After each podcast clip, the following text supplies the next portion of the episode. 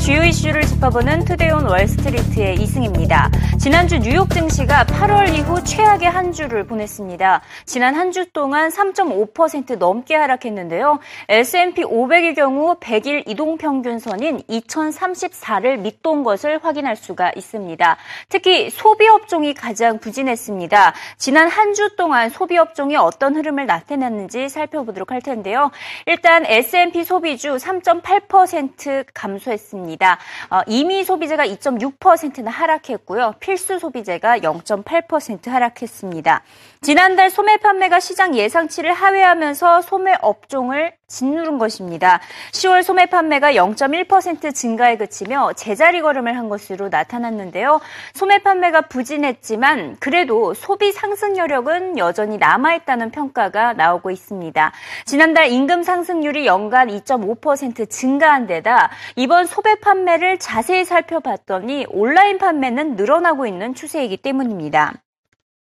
10월 소매 판매가 0.1% 증가에 그쳤지만 그럼에도 불구하고 온라인 판매는 무려 7.1%나 증가했고요. 그 다음으로 자동차 딜러에서의 판매가 6.7%, 식당에서의 판매가 5.5% 증가를 했습니다. 또 최근에 유가가 계속 떨어지고 있죠. 그렇기 때문에 소비자들이 지갑을 열 가능성이 더 높아졌다는 분석입니다.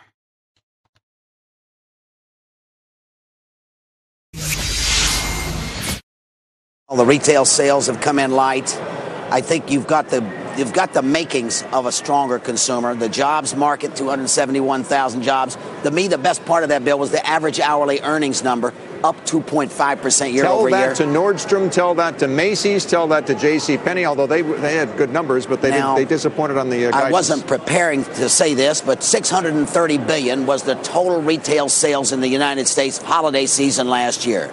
The National Retail Federation, this morning's journal, says it's supposed to be up 3.7% right. for the holidays. The average is 2%. Last year was 4.1%. But listen to this of the 630, 100 now is online.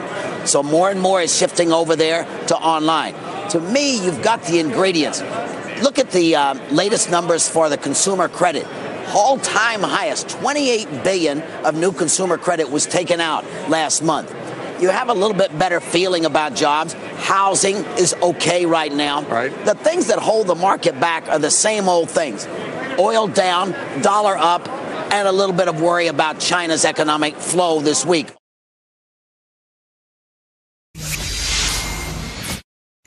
지금 현재 미국의 소비 시장에서 가장 큰 문제가 되고 있는 것이 백화점입니다. 확인했다시피 온라인 판매 급증을 했죠. 하지만 백화점 판매를 보시면 0.5% 증가에 그쳤습니다. 그만큼 이제 소비자들이 백화점을 직접 가서 제품을 구매하는 현상이 줄어들고 있다는 것을 시사하고 있는데요.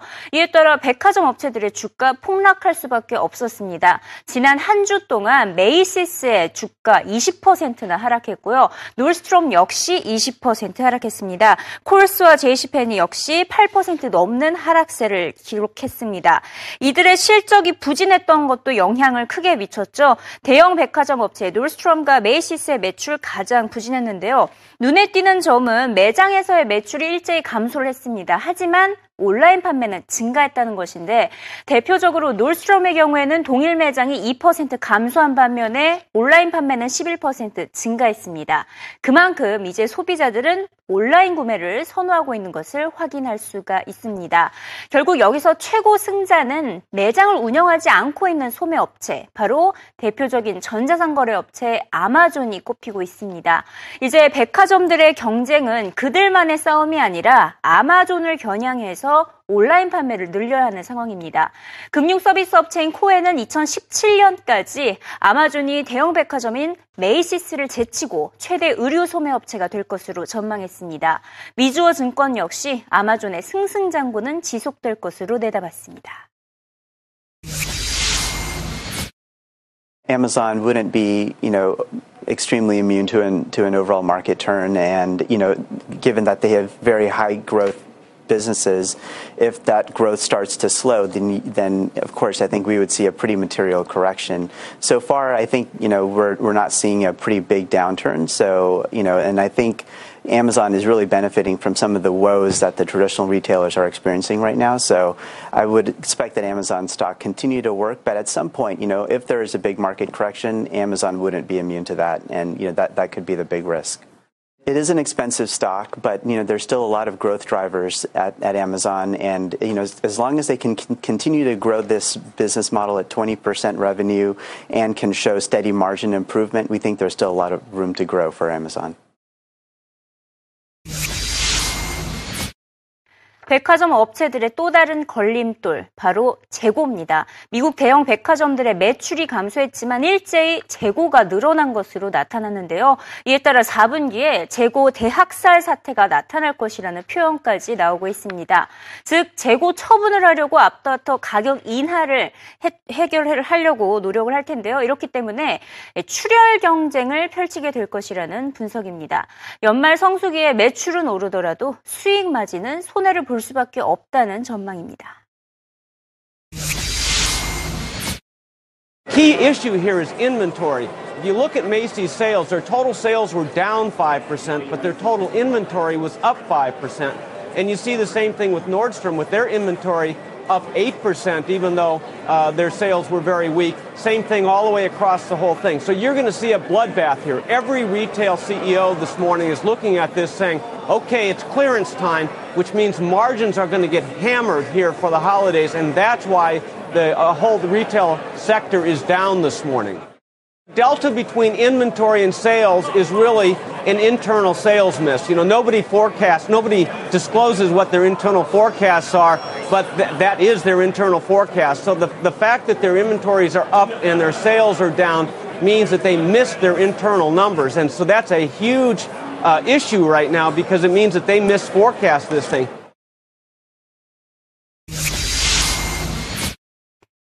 앞서 잠시 주가 하락을 나타냈던 4개의 대형 백화점들을 언급을 한 적이 있었는데 콜스와 제이시페니의 경우에는 그나마 양호한 실적을 발표를 했습니다. 하지만 메이시스와 노스트롬의 동일 매장 매출이 급감한 것이 전반적인 소비 업종에 부담을 안겨줬는데요. 자, 그 원인에 그 차이점에 있어서는 백화점의 급 차이가 있었습니다.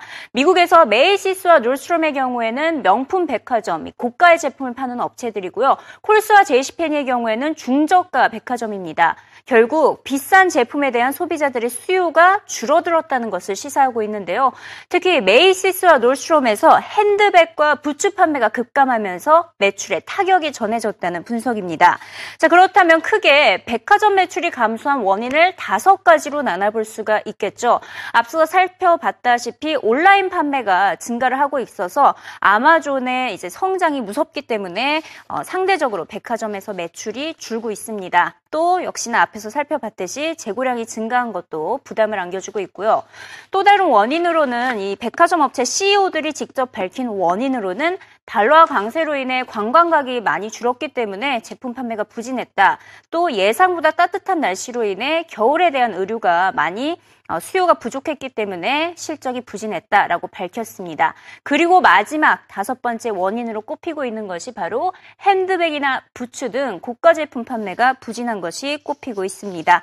카테고리로 따져 본다면 핸드백 판매 감소를 가장 큰 원인으로 꼽아볼 수 있다는 분석입니다. We may be shopping differently. I have one word for you handbags. Handbags. Not plastic? I was going to say Amazon. handbags right. have been a big category for Macy's and Nordstrom. Michael Kors, I estimate that Michael Kors is about 4% of Macy's overall sales. Handbags have slowed from high single digits to low single digits in the last three quarters. And that's a Why? function of? Change in buying habits. Handbags, we've we had a long we've, we've had a long cycle in handbags, about four or five years. Also, Nordstrom called out boots, high price point, and so you've got handbags are high price point. Well, wait a second. When you say that, that makes me think that there is an issue with the consumer. If it's the high price point items that they are suddenly but then, but then about. let's but then let's look at, at J.C. Penney and Kohl's. They put up pretty good sales. Their Off offerings, lousy comps. their offerings are more basic.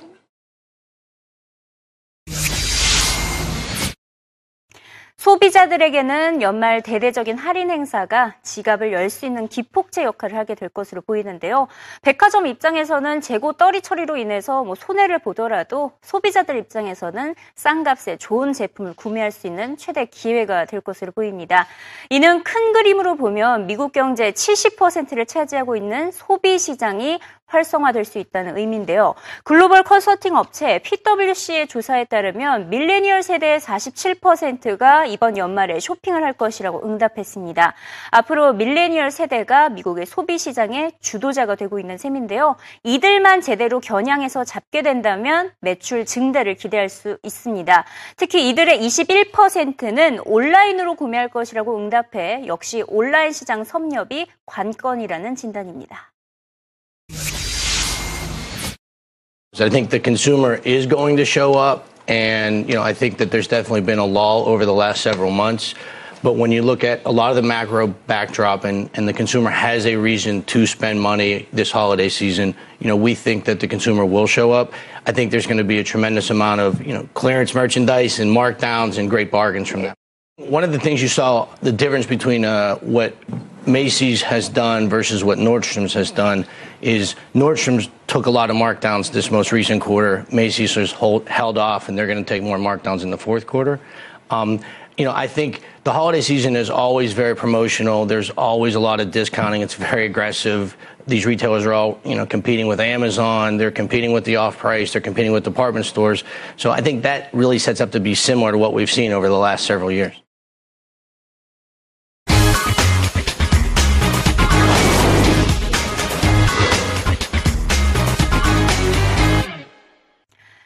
CNBC 헤드라인 시간입니다. 주말에 아주 끔찍한 소식이 전해졌었죠. 프랑스 파리에서 대규모 테러 사건이 발생했습니다. CNBC는 이번 사건이 금융시장에 어떤 영향을 미치는지 대해서 영향을 분석했습니다. 일단 전반적으로 시장의 지정학적 리스크에 따른 불확실성을 안겨줘서 유럽과 중동 증시에서의 변동성은 불가피할 것으로 내다봤습니다. 지난 9.11 테러 당시에도 글로벌 금융시장이 패닉을 한 바가 있었는데요. 당시에는 미국 증시 폭락이 나타나서 테러 이전 수준으로 회복하는데 한 달이 넘게 걸렸습니다. 이번에는 미국보다 유럽 증시의 타격이 더 클 것이라는 전망이고요. 유럽 경제 내수 경기가 위축될 가능성이 높아졌기 때문에 이렇게 전망을 하고 있습니다. 반면 국제유가에는 어떤 영향을 미치게 될까요? 장기적으로 내다본다면 국제유가가 크게 반등할 수 있을 것으로 내다봤습니다. 물론 단기적으로는 반응을 하면서 하락을 하겠지만 장기적으로는 오르게 된다는 것인데요. 서방 국가와 시리아 간의 공습이 예상이 되고 있기 때문에 생산의 차질이 빚어질 수 있기 때문입니다. 9.11 사태 당시에도 국제유가는 테러 동안 테러가 발생하고 1년 동안 무려 55%나 상승을 한 바가 있었고요. 금값 역시 오를 것이라는 전망입니다. 아무래도 투자자들 사이에서 불안 심리가 커지다 보니 안전자산에 대한 선호가 높아지고 있기 때문이라고 CNBC는 분석하고 있습니다. 이번 G20 정상회의에서는 테러와 난민 문제가 주요 안건으로 떠올랐습니다. 주로 G20 회의라고 한다면 세계의 경제 이슈를 논의하는 자리이지만 이번만큼은 시리아 사태를 중심으로 테러 안보 문제를 짚고 넘어가겠다는 것에 정상들의 의견을 모은 것으로 알려지고 있습니다. 정상들은 테러를 규탄하는 공동 성명을 별도로 채택할 것이라는 전망입니다. 올 들어서 미국의 IPO 시장, 기업 공개 시장이 꽁꽁 얼어붙었다라는 헤드라인이 전해지고 있는데요. 일단 이번 주에 IT 기업들의 기업 공개가 예정되어 있는데요. 대표적으로 잭 도시 트위터 CEO가 운영하고 있는 또 다른 업체죠. 결제 서비스 스타트업 스퀘어가 상장을 앞두고 있습니다. 공모가는 주당 최대 13달러로 예상이 되고 있는데 기업 가치 이렇게 된다면 39억 달러입니다. 시장에 기존에 예상했던 몸값보다 절반 절반이 줄어든 것인데요. 다시 말해서 그만큼 IPO 시장이 불안정한 상태다. 지금 전반적으로 뉴욕 증시의 변동성이 아직도 우려가 되고 있다는 것을 시사하고 있습니다. 올 들어 8월까지 어, 한 32개의 기업들이 지금 뉴욕 증시에 상장을 했는데 이들의 평균 수익률이 8% 마이너스 8%입니다. 공모가 대비 여전히 8% 하락한 상태이기 때문에 IP 시종이 꽁꽁 얼어붙었다라고 CNBC는 표현을 했고요. 하지만 투자자들 관점에서는 오히려 호재라고 분석을 했습니다. 저렴한 가격에 상장 기업의 주식을 매입할 수 있기 때문이라고 설명을 하고 있습니다.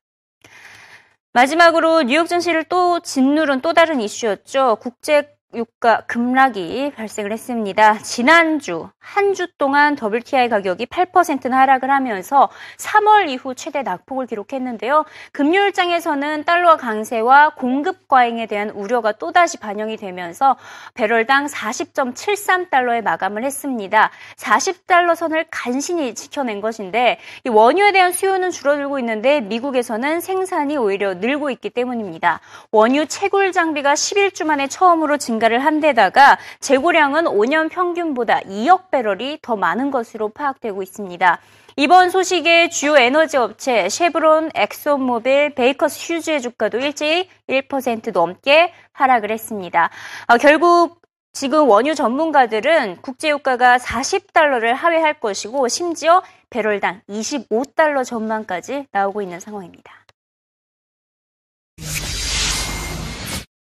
I don't think that $40 crude is enough to supply the world longer term, but between now and longer term can be a trading oblivion and, and a lifetime. And, and, quite honestly, when you look at the comparisons, the inventory comparisons, we're now at 182 million barrels above last year here in the U.S. on a total petroleum level. Compared to the five year average, Brian, we're almost 200 million barrels above the five year average. And those are both records. We've never had these kind of surpluses before. So, you know, it's really hard to get bullish when you, if you're just looking at U.S. petroleum stocks.